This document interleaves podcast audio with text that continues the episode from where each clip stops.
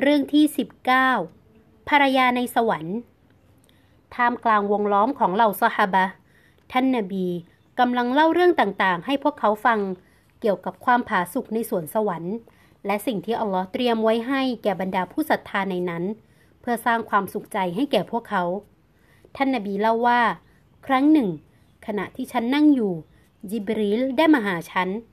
เขาพาฉันขึ้นปีกด้านขวาของเขา เข้าไปยังสวรรค์ชื่ออาเดนในนั้นสายตาของฉันไปสะดุดที่แอปเปิลผลหนึ่ง มันแยกออกเป็นสองซีก และแล้วก็มีสาวรับใช้นางหนึ่งออกมาจากแอปเปิลผลนั้น ฉันไม่เคยเห็นสตรีคนใดที่ดูดีและงดงามเท่าเธอเลย เธอกล่าวสดุดีพระเจ้าด้วยถ้อยคำที่ชนรุ่นก่อนตลอดจนรุ่นหลัง ไม่เคยได้ยินมาก่อน ฉันถามเธอว่า เธอเป็นใครกัน ธอบอกว่า ฉันเป็นหญิงสาวชาวสวรรค์ พระเจ้าสร้างฉันมาจากรัศมีแห่งบัลลังก์ของพระองค์ ฉันจึงถามต่อไปว่า พระองค์สร้างเธอขึ้นมาเพื่อใครหรือ เธอตอบว่า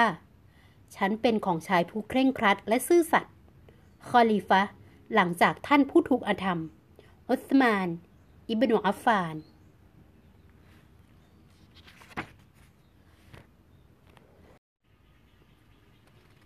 เรื่องที่ 20 ฉันจะไม่ตวาฟก่อนท่านนาบี เมื่อท่านนาบีพร้อมบรรดาสหบัตที่รายล้อมเคลื่อนคณะมุ่งสู่มักกะ เพื่อไปเยี่ยมแผ่นดินฮารอม มันเป็นภาพที่แฝงไปด้วยความน่าเกรงขามและหนักแน่นยิ่งนัก ท่านรอซูลหรือมัดอิบนุคตอบ เข้าพบ ด้วยหวังว่าจะมอบหน้าที่ให้เขาเป็นทูตตัวแทน เข้าไปพบกับพวกผู้วุโสของกุเรชเพื่อบอกถึงเป้าหมายในการมาเยือนมักกะของเหล่ามุสลิมในครั้งนี้ แต่อุมัดกล่าวว่า ท่านรอซูลครับ ฉันเกรงว่าพวกกุเรจะไม่ปล่อยฉันกลับออกมาง่าย และตอนนี้ในมักกะไม่มีคนของตระกูลบานีอาดี เครือญาติของอุมัดอยู่ จึงยากที่จะมีคนคุ้มกันความปลอดภัยให้ฉัน ท่านรอซูลจึงส่งอุสมานอิบนุอัฟฟานไปพบ อบูซุฟยาน และผู้หลักผู้ใหญ่คนอื่นของเผ่ากุเรชแทนอุมัร เพื่อทำหน้าที่เป็นทูตชี้แจงแก่พวกเขาว่า ท่านรอซูลไม่ได้มาเพราะต้องการทำสงคราม ท่านเพียงอยากมาเยี่ยมบ้านของอัลลอฮ์เท่านั้น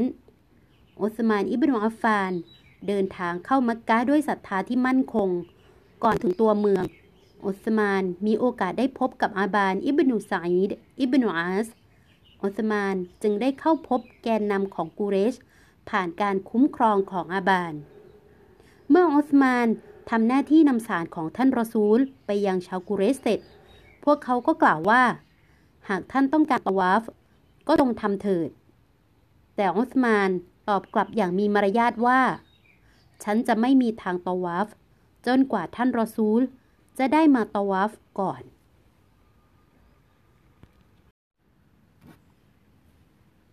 เรื่องที่ 21 มือนี้แทนมือของอุสมาน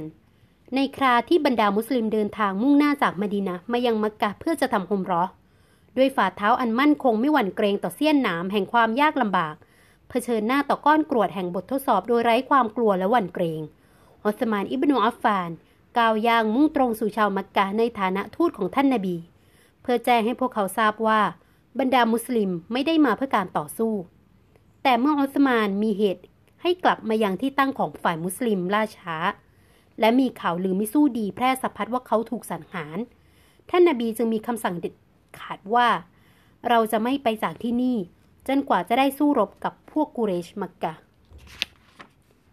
เหตุการณ์นี้เป็นที่มาของการที่บรรดาสหบะต่างลุกฮือขึ้นให้สัตยาบันริดวานสัตยาบันแห่งความพึงพอใจของอัลลอฮ์กับท่านนาบีใต้ต้นไม้ ว่าพวกเขาจะไม่หนีทัพในสงครามครั้งนี้ และจะยอมสู้จนตัวตาย ท่านรอซูลกล่าวขึ้นว่าอุสมานได้ออกไปทำภารกิจ ในหนทางของอัลลอฮ์และรอซูลของพระองค์ ในขณะที่สหบาทุกคนที่อยู่ในเหตุการณ์นั้น ต่างให้สัตยาบันว่า จะไม่หนีไปไหน จนกว่าจะได้ทำสงครามกับพวกกุเรช โดยทุกคนต่างนำมือของตนมาประสานกับคนอื่นๆ แล้วท่านนบีก็นำมือข้างหนึ่งของท่านประกบเข้ากับมืออีกข้างหนึ่ง เพื่อเป็นสัญญลักษณ์ว่า ท่านทำสัตยาบันแทนอุสมาน ซึ่งมือของท่านรอซูลที่ให้สัตยาบันแทนอุสมานนี้ ย่อมดีกว่ามือที่พวกเขายื่นสัตยาบันกันเองทั้งหมดเสียอีก หนังสือเสียงอุสมานผู้มั่งคั่งทั้งสองโลก ตอนที่สี่มีอักิซะวะกิซะมินฮยะอุสมานบินอัฟฟาน เขียนโดยมุฮัมหมัดซิดดีกอัลวินชาวี ลและเรียบเรียงโดยนาอีมวงเสงี่ยมและอุโมไอมารอเรื่องที่ 18 พ้นวิกฤต ในสงครามครั้งหนึ่ง กองทัพมุสลิมต้องประสบกับความลำบากแร้นแค้นอย่างมาก ถึงขั้นที่ความทุกข์ปรากฏชัดบนใบหน้าของทหารฝ่ายมุสลิม ขณะที่ร่องรอยความดีใจ ปรากฏบนใบหน้าทหารฝ่ายผู้ปฏิเสธ เมื่อท่านรอซูลเห็นดังนั้นก็กล่าวขึ้นว่า ขอสาบานต่ออัลลอฮ์ พระองค์จะนำปัจจัยยังชีพมายังพวกท่าน ก่อนดวงอาทิตย์จะลาลับขอบฟ้าในวันนี้ ตอนนั้นเองอุสมานอิบนุอัฟฟาน ได้ซื้อสัตว์พาหนะ 14 ตัว พร้อมด้วยอาหารที่แต่ละตัวแบกไว้ เขาส่งพาหนะ 9 ตัวมาให้ท่านนาบี ท่านจึงถามขึ้นว่านี่คืออะไร บรรดามุสลิมตอบท่านนาบีว่าอุสมานส่งมาให้เป็นของขวัญสำหรับท่านครับ ทันใดนั้นร่องรอยแห่งความดีใจ ก็ปรากฏขึ้นบนใบหน้าของท่าน และความทุกข์ก็ถูกสลับเปลี่ยนไปอยู่กับฝ่ายศัตรู ท่านรอซูล ยกมือขึ้นขอดุอาให้แก่ฮุสมานทันที อิบนุมัสอุดเล่าว่า ฉันเห็นท่านนาบียกมือทั้งสองของท่านขึ้นสูง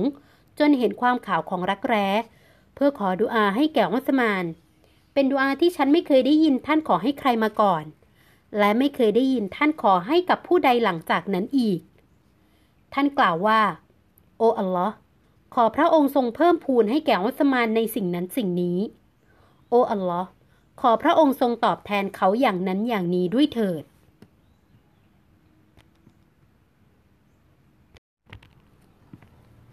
เรื่องที่